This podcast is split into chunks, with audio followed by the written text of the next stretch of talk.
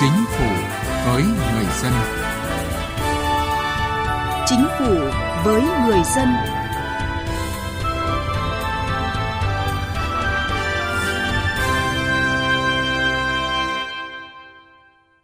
Xin kính chào quý vị, thưa quý vị và các bạn. Mặc dù nền kinh tế còn gặp nhiều khó khăn, song công tác an sinh xã hội luôn được chính phủ quan tâm chú trọng, đặc biệt là trong thời điểm hiện tại khi đất nước đang chịu tác động bởi đại dịch COVID-19. Chương trình Chính phủ với người dân hôm nay, chúng tôi đề cập nội dung này. Trước hết mời quý vị và các bạn cùng nghe một số thông tin về chỉ đạo điều hành của chính phủ trong tuần qua.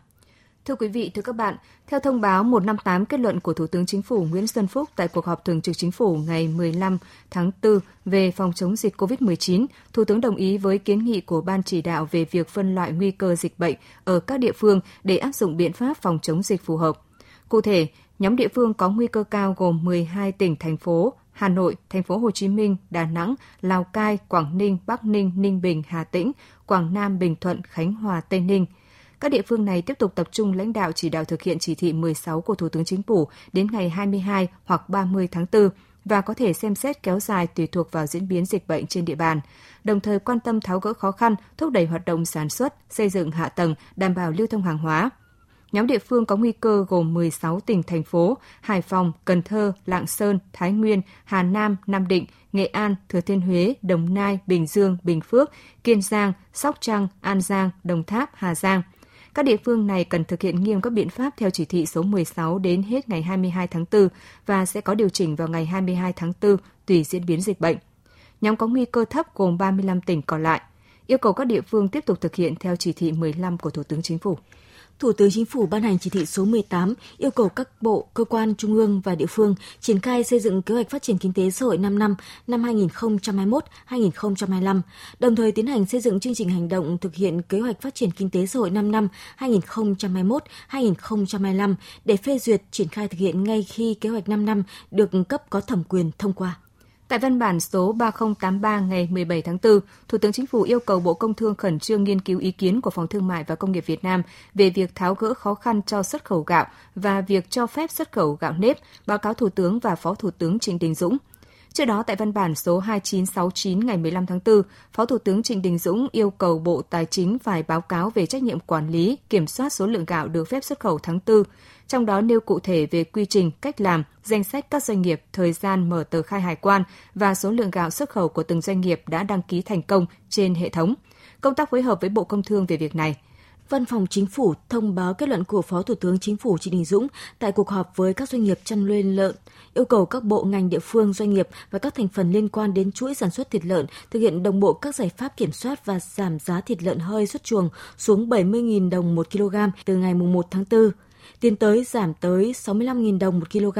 tới 60.000 đồng 1 kg lợn hơi và thực hiện đồng bộ các giải pháp kiểm soát giá thịt lợn theo đúng tinh thần chỉ đạo của Thủ tướng Chính phủ tại thông báo số 132 ngày 29 tháng 3 đồng thời đẩy mạnh vùng chăn nuôi an toàn dịch bệnh, xây dựng các chuỗi đảm bảo cung ứng thịt lợn trong mùa dịch và ổn định thị trường.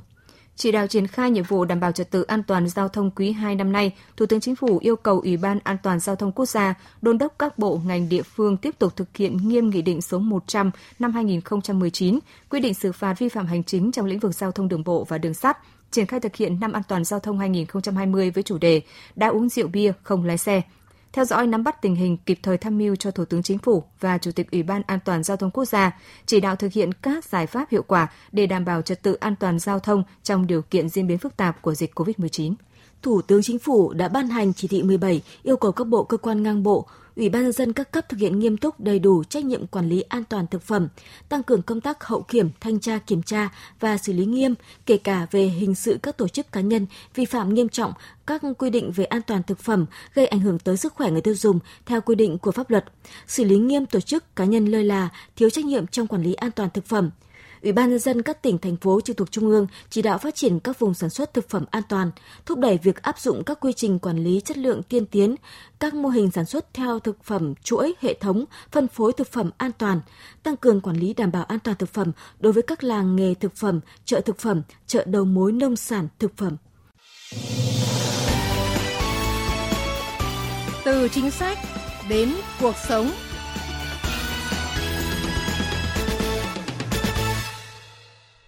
Thưa quý vị và các bạn, như chúng tôi đã đề cập, chính phủ ban hành gói hỗ trợ về an sinh xã hội có quy mô 62.000 tỷ đồng để hỗ trợ kịp thời cho hàng triệu người dân bị tổn thương bởi dịch bệnh trong bối cảnh ngân sách nhà nước đang hết sức eo hẹp và cần nhiều nguồn lực cho công tác kiểm soát dịch bệnh. Việc ban hành thực hiện hiệu quả gói hỗ trợ an sinh xã hội không chỉ góp phần chia sẻ bớt khó khăn đối với những người bị ảnh hưởng bởi dịch bệnh, mà còn thể hiện sự quan tâm chăm lo đời sống nhân dân của Đảng, Nhà nước – Vậy nhưng, làm thế nào để chủ trương nhân văn này được triển khai hiệu quả, đúng chúng đối tượng thụ hưởng và không bỏ sót một ai là vấn đề được quan tâm nhất hiện nay. Bộ Lao động Thương binh và Xã hội khẳng định, việc triển khai gói hỗ trợ sẽ hướng tới đảm bảo đúng đối tượng trong thời gian sớm nhất, không để lòng vòng, không để độ trễ trong thực hiện chính sách. Việc triển khai sẽ đảm bảo nguyên tắc công khai minh bạch không trục lợi. Về cách thức triển khai, Bộ Lao động Thương binh Xã hội xây dựng chính sách hỗ trợ các đối tượng người có công, bảo trợ xã hội, người nghèo, hộ cận nghèo sẽ được thực hiện hỗ trợ 3 tháng, thực hiện chi trả một lần, cơ bản trong tháng 4 và đầu tháng 5.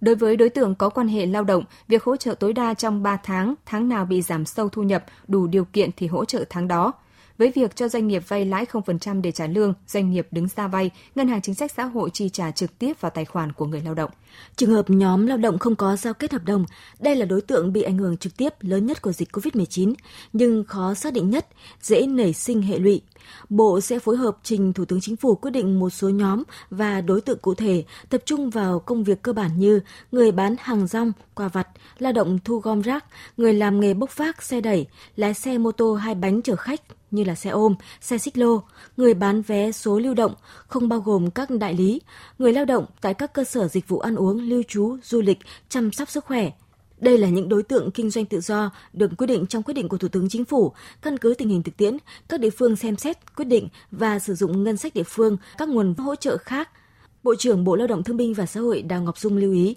danh sách các đối tượng đủ điều kiện thụ hưởng do Chủ tịch Ủy ban nhân dân tỉnh thành phố chịu trách nhiệm chỉ đạo ra soát, xem xét, phê chuẩn trên cơ sở đảm bảo công khai minh bạch trong từng tổ dân phố, thôn xóm và niêm yết công khai ở cấp xã, phường. Người đứng đầu ở địa phương có trách nhiệm để xác nhận và quan trọng nhất là công khai minh bạch trong dân để nhân dân nhất là mặt trận tổ quốc và các đoàn thể các cơ quan giám sát chặt chẽ việc này và phải xử lý nghiêm minh tất cả những trường hợp vi phạm trục lợi Đánh giá cao những nỗ lực của chính phủ trong việc đảm bảo an sinh xã hội cho người dân bị ảnh hưởng bởi đại dịch COVID-19, luật sư Nguyễn Văn Hậu, Phó Chủ tịch Hội luật gia thành phố Hồ Chí Minh cho rằng, quan trọng là công tác triển khai thực hiện. Theo luật sư Nguyễn Văn Hậu, để triển khai hiệu quả gói hỗ trợ của chính phủ, cần huy động sức mạnh cả hệ thống chính trị vào cuộc, đặc biệt là vai trò giám sát của Mặt trận Tổ quốc Việt Nam các cấp, các đoàn thể và vai trò giám sát của người dân, những người được thụ hưởng. Chúng ta phải kiểm tra giám sát ngay từ khâu tiến hành rà soát và lập danh sách và khâu xét duyệt và cuối cùng là khâu chi trả và chú trọng đến việc xử lý vi phạm là phải nghiêm minh chúng ta phải huy động toàn bộ hệ thống chính trị vào cuộc và đặc biệt là vai trò giám sát của mặt trận tổ quốc Việt Nam và các cấp và vai trò đó là giám sát của người dân. Những cái người thụ hưởng á, thì phải được công khai ở trong tổ dân phố. Và chính cái tổ dân phố đó phải là cái người giám sát. Nếu như chúng ta làm đúng và đầy đủ các cái bước trình tự mà quy định á, thì tôi nghĩ rằng nó sẽ hạn chế cái việc trục lợi và vi phạm trong cái thực hiện chính sách để đưa gói an sinh xã hội hỗ trợ người dân và doanh nghiệp bị ảnh hưởng bởi dịch COVID-19 nhanh chóng đến tay người thụ hưởng, các địa phương cũng đã có những phương án triển khai cụ thể. Với tinh thần vừa tập trung chống dịch COVID-19, vừa đảm bảo an sinh xã hội, ngay sau khi chính phủ ban hành nghị quyết số 42 về các biện pháp hỗ trợ người dân gặp khó khăn do đại dịch COVID-19, thành phố Hà Nội đã định hướng cho các ngành địa phương chủ động ra soát, khoanh vùng các đối tượng thụ hưởng, thực hiện kịp thời, đầy đủ, đúng đối tượng các chính sách cho người có công, đối tượng bảo trợ xã hội, tuyệt đối không để xảy ra dịch chồng dịch trong thời gian chuyển mùa. Đó là chỉ đạo của ông Nguyễn Đức Trung, Chủ tịch Ủy ban nhân dân thành phố Hà Nội. Thường xuyên chăm lo đến cái công tác an sinh xã hội mà đặc biệt là cái công tác đối với người có công, đối với người nghèo, thế rồi đối với những người có chính sách, đối với người khuyết tật. Liên quan đến cái số công nhân các cơ quan xí nghiệp các đơn vị mà hiện nay mất việc làm. Thì đề nghị các đồng chí cấp ủy ở cấp cấp quận huyện và phường xã phải tăng cường liên quan đến vận động nhân dân vận động các tổ chức các cái để mọi người cùng chung tay vào để giúp đỡ cho những người nghèo và những trường hợp có khó khăn. Sau khi có văn bản hướng dẫn về việc giả soát các đối tượng được trợ cấp từ gói hỗ trợ an sinh theo nghị quyết của chính phủ, các địa phương ở tỉnh Quảng Bình đã cử cán bộ xuống cơ sở giả soát lập danh sách các đối tượng cụ thể gửi cấp trên. Ông Nguyễn Trường Sơn, Giám đốc Sở Lao động Thương binh và Xã hội tỉnh Quảng Bình cho biết, đã hướng dẫn các cơ quan tổ chức đơn vị doanh nghiệp giải quyết chế độ cho người lao động trong thời gian ngừng việc. Hiện toàn tỉnh có hơn 12.000 hộ nghèo, 16.500 hộ cận nghèo bị ảnh hưởng bởi đại dịch COVID-19. Ông Nguyễn Trường Sơn cho rằng công tác giả soát các nhóm đối tượng đang được tỉnh triển khai khẩn trương đảm bảo sát đúng với thực tế. Sở chủ đạo và đang cùng với các địa phương tổng hợp số liệu liên quan đến các nhóm đối tượng theo nghị quyết 42 để chuẩn bị À, tham mưu cho ủy ban tỉnh ban hành cái văn bản hướng dẫn triển khai thực hiện nghị quyết 42 trên địa bàn toàn tỉnh. Cái tinh thần á, là cái việc triển khai nó đòi hỏi cái sự vào cuộc đồng bộ của cả hệ thống chính trị,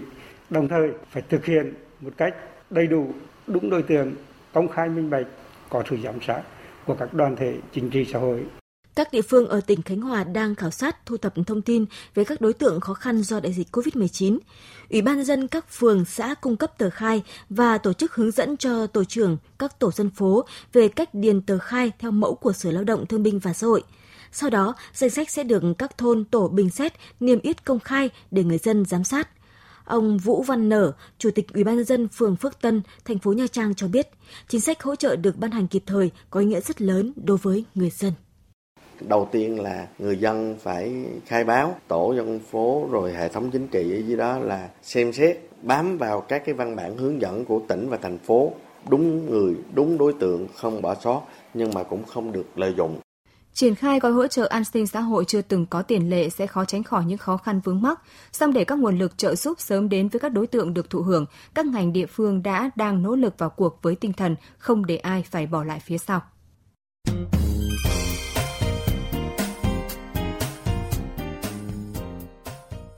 Thưa quý vị và các bạn, mặc dù gói hỗ trợ người dân gặp khó khăn do đại dịch COVID-19 đang trong quá trình triển khai thực hiện, nhiều nhóm đối tượng chưa được nhận hỗ trợ, song người dân rất tin tưởng và cảm thấy ấm lòng đối với sự quan tâm của Đảng và Nhà nước. Ghi nhận của phóng viên Đài Tiếng Nói Việt Nam. Theo báo cáo của chính phủ, do ảnh hưởng của dịch bệnh, nhiều doanh nghiệp đang phải tạm dừng hoạt động, thu hẹp quy mô, một bộ phận người lao động phải ngừng việc, dừng hợp đồng lao động không hưởng lương hoặc thất nghiệp – Ước tính sơ bộ cả nước có 19% doanh nghiệp đã tạm dừng hoạt động, thu hẹp quy mô, 98% lao động ngành du lịch, dịch vụ nghỉ việc, 78% lao động ngành vận tải, giày da, dệt may bị giảm việc, giãn việc hoặc ngừng việc, 98% lao động ngành hàng không tạm nghỉ việc. Hàng triệu người lao động đã đang bị ảnh hưởng nặng nề, nhất là lao động giản đơn thu nhập thấp, không thường xuyên. Ngoài ra, dịch COVID-19 cũng ảnh hưởng lớn tới đối tượng bảo trợ xã hội, hộ nghèo, hộ cận nghèo. Là lao động tự do nên bà Nguyễn Minh Hiền, không có hợp đồng lao động cũng không được đóng bảo hiểm xã hội. Hiện giờ không có việc làm, bà cũng không được hưởng các chế độ bảo hiểm thất nghiệp. Bà hy vọng nhận được hỗ trợ từ phía nhà nước để có thể giảm bớt khó khăn. Theo chỉ đạo của Thủ tướng, chúng tôi bây giờ phải nghỉ ở nhà. Hiện tại là tôi đang nghỉ ở nhà, không có việc làm mà giờ cũng chẳng biết là sẽ sinh sống kiểu gì. Thì nghe tôi nói là được ờ, trong diện hỗ trợ. Nhưng mà hiện nay thì cũng đang chờ đợi tổ dân phố xem là có được ờ, liệt vào danh sách là được hỗ trợ hay không. Cũng chung trong hoàn cảnh mất việc khó khăn do dịch bệnh COVID-19, chị Lê Thị Hường ở phố Bạch Mai, Hà Nội cho biết,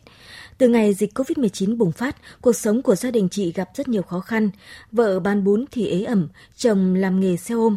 Đặc biệt khi Thủ tướng Chính phủ ban hành chỉ thị 16 về cách ly xã hội, hai vợ chồng chị tạm nghỉ ở nhà. Có vài đồng tích góp được cũng mang ra tiêu hết. Khi nghe tin chính phủ có hỗ trợ cho người dân khó khăn mất việc làm do dịch bệnh COVID-19, chị Hường rất phấn khởi cũng cảm ơn chính phủ hỗ trợ cho người dân à, nếu được à, nhận à, hỗ trợ của chính phủ à, người dân chúng tôi sẽ giảm bớt khó khăn Chị Nguyễn Thị Thảo ở xã Quảng Phú, thành phố Đồng Hới, tỉnh Quảng Bình bị tàn tật khó khăn trong việc đi lại, thu nhập không ổn định, hàng tháng phải tốn nhiều tiền thuốc men. Chị Thảo mong chờ chính sách hỗ trợ của nhà nước sớm đến với người dân. Sau khi quyết định là giãn cách toàn xã hội á, thì cũng ảnh hưởng đến công việc thì cuộc sống cũng gặp rất là khó khăn. Trong khi đó cũng được quyết định của chính phủ là có những gói hỗ trợ cho nhân dân ừ, cũng ờ, rất là mừng, cũng ờ, đỡ một phần khó khăn ừ, trong gia đình. Bà Đinh Thị Hồng, 52 tuổi, nhà ở thị xã An Nhơn, tỉnh Bình Định, thuộc diện hộ nghèo. Gia đình bà Hồng có 8 người, mẹ già bị bệnh nằm một chỗ. Bà Hồng đi bán vé số, nay không có việc làm, cuộc sống gặp nhiều khó khăn. Nghe được nhà nước hỗ trợ 3 tháng, bà Hồng rất mừng. Nhà cô tới 8 người ăn thì làm sao mà chi tiêu đủ? Hai người bệnh thì bây giờ có hỗ trợ, hỗ trợ được cái gì thì mừng nói cảm ơn đảng và nhà nước. Một miếng khi đói bằng một gói khi no, gói an sinh xã hội mùa dịch COVID-19 là phao cứu sinh trực tiếp cho người nghèo, người yếu thế, người lao động chịu ảnh hưởng bởi dịch COVID-19. Nói cách khác, gói hỗ trợ có ý nghĩa vô cùng to lớn trong việc đảm bảo an sinh, góp phần giữ vững ổn định xã hội, đồng thời thể hiện cam kết một chính phủ hành động vì dân. Tiếng nói doanh nghiệp Thưa quý vị và các bạn, cần thiết, cấp bách, nhân văn, nhưng đặt trong bối cảnh tổng quan thì gói hỗ trợ gần 62.000 tỷ đồng là những giải pháp tình huống. Về lâu dài, các ngành, địa phương và đặc biệt là các doanh nghiệp cần phát huy sức mạnh nội lực, tạo đà cho kinh tế xã hội bứt phá ngay sau khi dịch COVID-19 lắng xuống. Khi mới bắt đầu vào mùa dịch, công ty trách nhiệm hữu hạn thương mại và du lịch Nguyên Minh đã chủ động trong công tác phòng chống dịch như trang bị khẩu trang, bình khử trùng, nước rửa tay khô cho lái xe và hành khách. Và đến nay khi dịch bệnh diễn biến phức tạp, công ty tiếp tục đề ra một số giải pháp hữu hiệu hơn để góp phần thực hiện tốt công tác ngăn chặn phòng chống dịch, tạo sự an tâm tư tưởng cho người lao động. Ông Nguyễn Hồng Minh, Tổng thư ký Hiệp hội Vận tải thành phố Hà Nội, Chủ tịch, Tổng giám đốc công ty trách nhiệm hữu hạn thương mại và du lịch Nguyên Minh, Taxi Nguyên Minh chia sẻ. Vẫn cứ phải hoạt động để phục vụ khách chứ không phải vì cái chuyện là sợ nguồn lây nhiễm mà lại không phục vụ khách thì không được. Công ty cũng đã có cái truyền thông và có những cái động viên kịp thời nên là tình hình hoạt động bây giờ là bình thường. Tuy nhiên rằng cái công tác mà vệ sinh an toàn khử trùng sát khuẩn và bảo vệ cho lái xe và cho hành khách là được đặt lên hàng đầu. Theo ông Trương Văn Cẩm, Phó Chủ tịch kiêm Tổng thư ký Hiệp hội Diệt May, để đảm bảo duy trì sản xuất kinh doanh, các doanh nghiệp cần tập trung khai thác nguồn nguyên liệu phụ liệu trong nước hoặc từ các nước khác để thay thế nguyên phụ liệu nhập khẩu từ Trung Quốc. Cùng với đó, ngoài sự chủ động của doanh nghiệp, rất cần có sự hỗ trợ về cơ chế chính sách của nhà nước. Các doanh nghiệp cũng phải tìm cách để duy trì sản xuất bằng cách có thể là sẽ khai thác cái nguồn nguyên liệu ở trong nước, có thể là bàn với khách hàng để khai thác cái nguồn nguyên liệu ờ, ở các nước khác thay thế cho cái nguồn nguyên liệu nhập khẩu. Ngoài ra thì các doanh nghiệp thì cũng phải ờ, theo dõi sát cái việc mà đóng mở cửa khẩu giữa Trung Quốc và Việt Nam cũng như là giữa một số nước mà đang bị ờ, nhiễm dịch để chúng ta cũng có thể là tìm mọi cái cách để có thể làm thế nào để có cái nguồn nguyên liệu cho sản xuất. Tuy nhiên, trong tình hình hiện nay thì cái việc khai thác cái nguồn vải ở nước ngoài cũng rất là khó, bởi vì các nước người ta cũng đều tập trung vào chống dịch, cho nên là cũng cố gắng là các cái doanh nghiệp mà trong ngành mà có thể sản xuất được vải thì tập trung ờ, nâng cao cái sản lượng. Trong bối cảnh hoạt động kinh doanh sản xuất chịu nhiều tác động do dịch COVID-19, chính phủ các bộ ngành địa phương đã và đang có nhiều chính sách cụ thể nhằm hỗ trợ doanh nghiệp vượt qua khó khăn như giảm 10% giá bán lẻ điện cho các ngành sản xuất và kinh doanh, hỗ trợ về vốn theo chỉ thị 11 của Thủ tướng Chính phủ về nhiệm vụ giải pháp cấp bách tháo gỡ khó khăn cho sản xuất kinh doanh, đảm bảo an sinh xã hội, ứng phó với dịch COVID-19, hỗ trợ về thuế theo Nghị định số 41 năm 2020 về gia hạn thời gian nộp thuế và tiền thuê đất và các công văn của Tổng cục Thuế tạm dừng đóng bảo hiểm xã hội và quỹ hưu trí và tử tuất theo công văn của Bảo hiểm xã hội Việt Nam, lùi thời điểm đóng kinh phí công đoàn theo hướng dẫn tại công văn của Tổng Liên đoàn Lao động Việt Nam, vay tiền để trả lương ngừng việc cho người lao động theo nghị quyết số 42 của chính phủ về các biện pháp hỗ trợ người dân gặp khó khăn do đại dịch COVID-19. Đánh giá cao những hỗ trợ thiết thực của chính phủ và các bộ ngành địa phương, Chủ tịch Phòng Thương mại và Công nghiệp Việt Nam Vũ Tiến Lộc cho rằng cần ban hành những chính sách mới hỗ trợ có hiệu quả theo hướng tổng thể và đồng bộ, tạo sức bật cho những đầu tàu của nền kinh tế là các doanh nghiệp tiếp tục trụ vững và phát triển sau đại dịch. Nền kinh tế thế giới sau cái giai đoạn dịch bệnh này, sau cái cuộc suy thoái được dự báo này thì sẽ có những cái thay đổi tương đối căn bản các cái chuỗi giá trị được thiết lập lại, các cái dòng vốn đầu tư cũng như thương mại sẽ đảo chiều, các cái mô hình kinh doanh mới sẽ nảy sinh phải chuẩn bị một cái nền tảng thể chế, một nền tảng về nhân lực, về cơ sở tầng tốt cho các cái doanh nghiệp Việt Nam có thể thích ứng, có thể tận dụng được những cái cơ hội mới cũng như là đương đầu với những thách thức. Với sự đồng hành của chính phủ, các cơ quan, bộ ngành và toàn xã hội cùng sự nỗ lực của mình, chắc chắn các doanh nghiệp sẽ nhanh chóng vượt qua khó khăn trong thời kỳ dịch bệnh, ổn định sản xuất kinh doanh và giải quyết tốt vấn đề công an việc làm cho người lao động. Thưa quý vị, thưa các bạn, chương trình Chính phủ với người dân xin kết thúc tại đây. Cảm ơn quý vị và các bạn đã quan tâm theo dõi.